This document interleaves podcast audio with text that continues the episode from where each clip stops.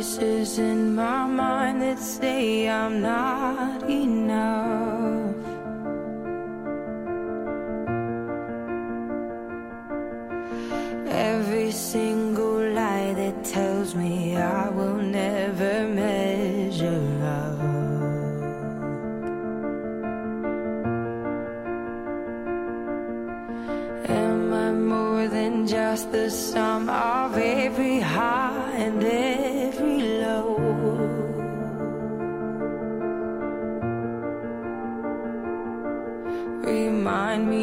once again just who I am because I need to know.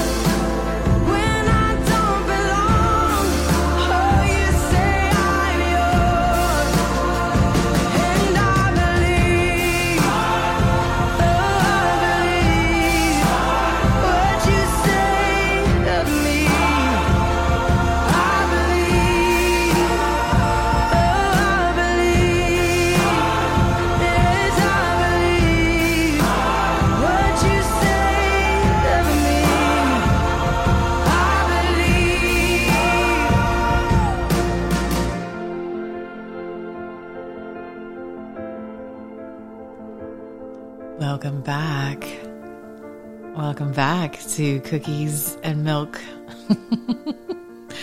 it's been a long time. I am back from sabbatical and I just wanted to hop on briefly uh, this evening because I was reminded in a um, in a text message that I sent to a friend of mine this evening uh, regarding someone who's reached out to me in the music industry um, to assist me in any of my desired music endeavors.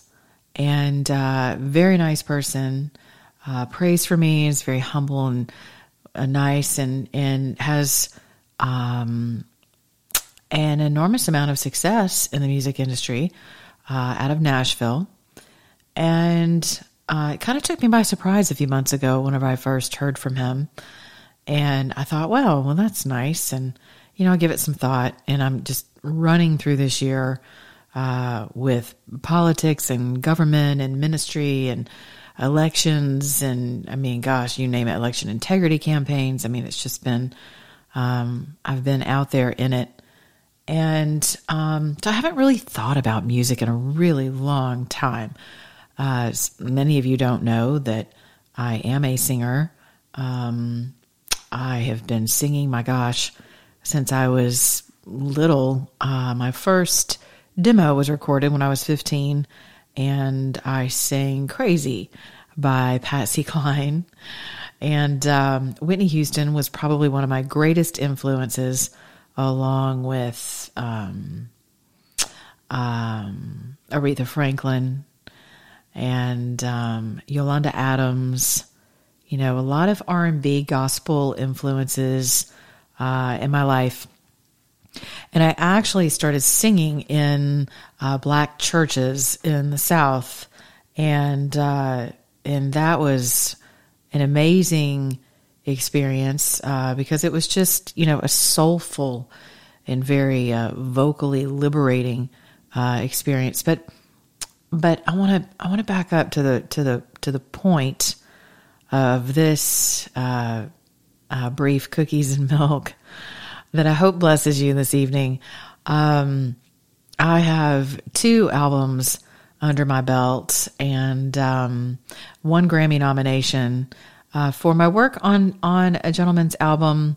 Uh, who you probably hear in just about every spa, elevator, you know, movie soundtracks a gentleman by the name of George Skaroulis, a fantastic pianist here from the metro Atlanta area.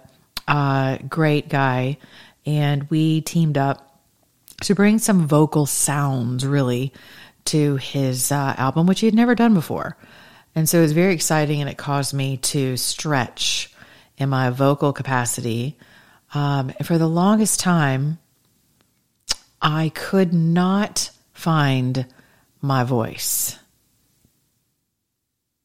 it was really strange. It was like I knew it was in there, but I couldn't find it. And what reminded me of that was in this text message tonight. I was sharing that the only thing that could ever take me back to the music industry uh, would be a mandate from God, like basically a burning bush and a mandate, because I hate the industry the business of music that much. And and then I started to list all the things that it took from me. And I thought, why does even the mention or even the thought of looking through someone else's catalog of their work in the business, why does that almost put me in hives? And I thought, I listed off the things that the music business had stolen from me.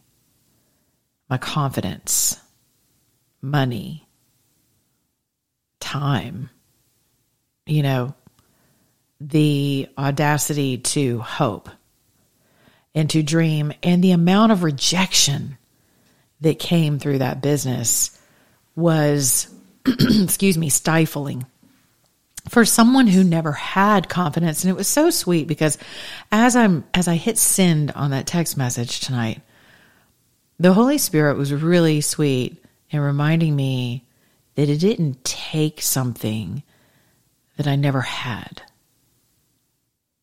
What it did was instead of breaking me it actually helped shape who i am today because of the tenacity that God has equipped me with.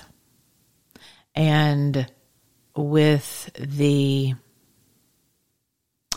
unbreakable spirit that only by the grace of God, with all of the things that have come my way, I have never been completely broken. I have felt broken. I have felt shattered in a million pieces. but by virtue of the fact that I'm standing here today with the confidence, with the assuredness, with the hope and the joy and the voice and the reach and the absolute purpose that I have in my belly. There's no other reason on earth that I should have that other than by the grace of God. And so it was so sweet that he reminded me that it tried to break me, but it couldn't take something from me that I didn't have. And I had a choice to let it break me. And I and I remember writing a $10,000 check to a producer who was very well known, was signed to the DreamWorks label, and a very well known R and B, um, heavily awarded uh, producer who was who was here locally. And I'll never forget my original producer telling me, I was like, oh, I'm so excited. These guys are going to, you know, we're going to make a hit and, and, and I'm going to be a star and this is going to be amazing, blah, blah, blah, blah, blah, blah. And a man who knew me very well and knew my voice very well said, Well, Monica, you're either going to make it or this is going to be a very expensive lesson for you. But either way, I don't condemn you. I'm going to bless you. And, you know, good luck. Needless to say, my $10,000 was the least of the things that I um, walked out of that studio with, uh, without rather. Uh, I walked away from that experience without hope. And when you have an award winning producer look at you and tell you that his two year old could do a better job than you, um, it's rough, especially after you've cut a $10,000 check for a three song demo that you're convinced they're going to walk into DreamWorks. And even though you're way past the age that they would ever be interested in you at the ripe old age of 28, 29, um, and you don't look like the rest of the girls that they're signing. The most devastating thing that came out of that relationship was not the loss of money, it was the loss of my hope of ever uh, succeeding in the music, of ever getting better. And what I really wanted was a coach. What I really wanted was a producer who was a producer to the extent that they could pull out of me the voice that I knew was down in there. And that person was not sent to be my coach. That person was sent to steal and kill and destroy. And that is exactly what he did. And I did not sing a note for the better half of four years. And the same producer who warned me about signing that deal took me into a studio, asked me to come sing some background tra- tracks here in the city of Atlanta in a studio that he had worked out of for years. And it was a very well known studio at the time before our transit system moved through there and he calls me in and I really I really didn't want to do it, but it was just background vocals and I was so I say broken, but but not you know, it's like it's like we're we're pierced but not wounded, the Bible says, right?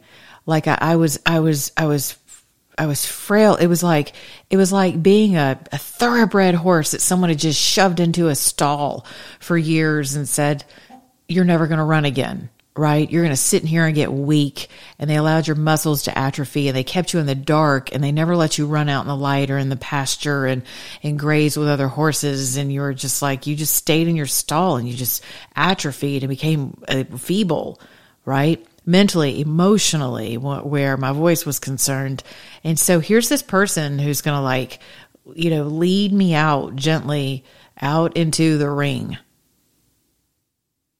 and and and help and help me to my feet right put some blinders over my eyes so the sun doesn't blind me. It's like coming out of solitary confinement in a hole, right? Where you've just been on your knees for six months and you and you're and you're and someone of grace and mercy cleans you up and brings you out. And I'll never forget, I was like, turn off the lights. Turn off the lights. I don't want you to see me and I don't want to see you. Just turn off the lights. And it took the better half of, I don't know, hours, the better half of an evening of me singing in the dark and him coaxing me out of that stall to where I actually believed him. And not only did I believe him, but I heard the music for the first time again in my soul. Like I could hear it from my soul, not just my ears. And and I began singing. And it was little background, you know, I've always stacked my own vocals and background vocals. I'm very good at that for some reason. And I'm very grateful for that because that can become very expensive when you're dealing with background singers. And being able to stack with yourself and harmonize is um, is is a gift. And I'm very appreciative of that gift. And so, you know, I did that that uh, that evening for the better half of the night, and and realized that I was back, and God was very merciful in that, and I didn't necessarily want to sing anymore, but it was a start. And and I did a great job for those guys, and they were very kind and generous, and and it was just the starting point for me. And all of this to say, you know, Satan always attacks us where our gifting is and where he knows that you're going to be most beneficial in creation. And so, whatever it is that that you could be struggling with this evening, wherever you've been told that your voice doesn't matter, you um, you have nothing to say. What you think doesn't matter. Right now, we are dealing with that on a national level, where many of you feel as though because of your skin color, because of your political affiliation, or your religious affiliation, that somehow your voice does not matter and it should be silenced at all costs. And I just wanted to take a moment tonight and play and open this tonight with that song. I love that song so much. You know, what God says about you, what God thinks about you is truly all that matters. Whatever God has called you to, even as it, no matter how scary it is, whether you know nothing about it or you're the most educated person in the room, whatever it is, I would encourage you to continue to exercise your voice, even if it's uncomfortable, if it costs you rejection and friendships, belonging. You know, you'll never regret finding your own voice because no one can ever take that away from you. Once you find your voice, it's yours. And I finally found my voice vocally through a very old vocal coach here in the city of Atlanta. And I had gone through quite a few of them, but I decided, you know what? I don't want anything to mess with my voice, even though I know it's, there's, there's still something down in there that I just haven't tapped into yet. I'm not singing with liberation. I'm singing how I think other people want me to sing or how I want me to sound. And I'm going to be a pop star and blah, blah, blah. And so I found a coach here who was literally 120 years old and graduated from uh, Juilliard and just a fantastic, just ball buster of a coach. And um, had me singing, you know, Italian exercises. And in those Italian exercises, I found my range. I learned how to position my mouth for, for vowel expression. I learned how to cast my voice so that it sounded bigger than it was. I learned how to sing from different parts of my body. I became one with my vocal cords. And more importantly, I worked through a lot of emotional stuff. And one of the main things that prohibits us from finding our voice whenever I'm working with singers or I'm working with politicians. I'm working with executives or actors and actresses when you're stuck, when you're like, you're emotionally constipated. You've got a block in there, right? Where there's either trauma or there's some rejection, there's some insecurity, there's a, there's trepidation. You don't believe what you are saying when you don't believe what you're saying or singing or acting or professing, it is stuck in your body and it does not come out in its fullness. And so there's so many hindrances to our voice in a myriad of capacities. And but the main thing I find is that it really is a matter of what does God say about you? What are the things in your life that you need to make peace with? Who, what are the monsters you need to face? What are those things you need to stare down and face down and know that you're not alone when you do it?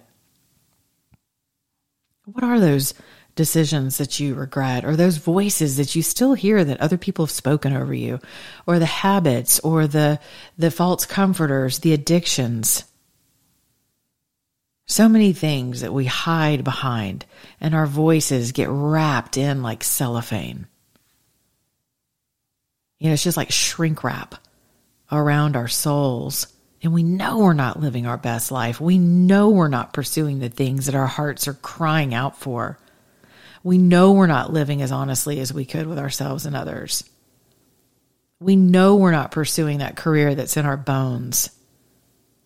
We know we're not in pursuit of that person or that life or the joy or the peace or the friendships, the clubs, the the tribe, you know, the church, whatever, the profession, whatever it is, the athleticism, that weight loss, the weight gain, you know, the ability to get out and teach and to and to engage in society. We have every reason not to do it. And all of that goes back to our voices. And then my parting thought tonight is this. I hadn't really thought about this until I posted it tonight on my LinkedIn account. And it was pretty profound to me. and um, I said, you know, um, rejection has a funny way of making you believe you no longer want the desire of your heart. And that is a lie. That is a lie. And rejection, I find, is one of the number one stifling blocks to our voices. So I hope that encourages you tonight. I I appreciate Lauren Daigle. That's that was the young lady who was singing um, in our intro, and I just love her voice and I love her, you know, her God gift of being able to praise with, you know, just that wonderful passion that she sings with and that raspiness, kind of jazzy Christian uh, which I love. And um, I hope you find comfort in this. I hope you find comfort in the Lord. And I hope that this ministers to you. So pray about it. Pray about those desires of your heart that maybe you've given up on. Pray about using your voice, finding your voice, not being afraid to assert your voice, and cutting yourself some slack to be able to grow. You know? We're going from glory to glory. okay, I will hopefully chat with you tomorrow for my podcast but um, I want to wish you sweet dreams and know that you are loved always. Okay, until next time. Ciao.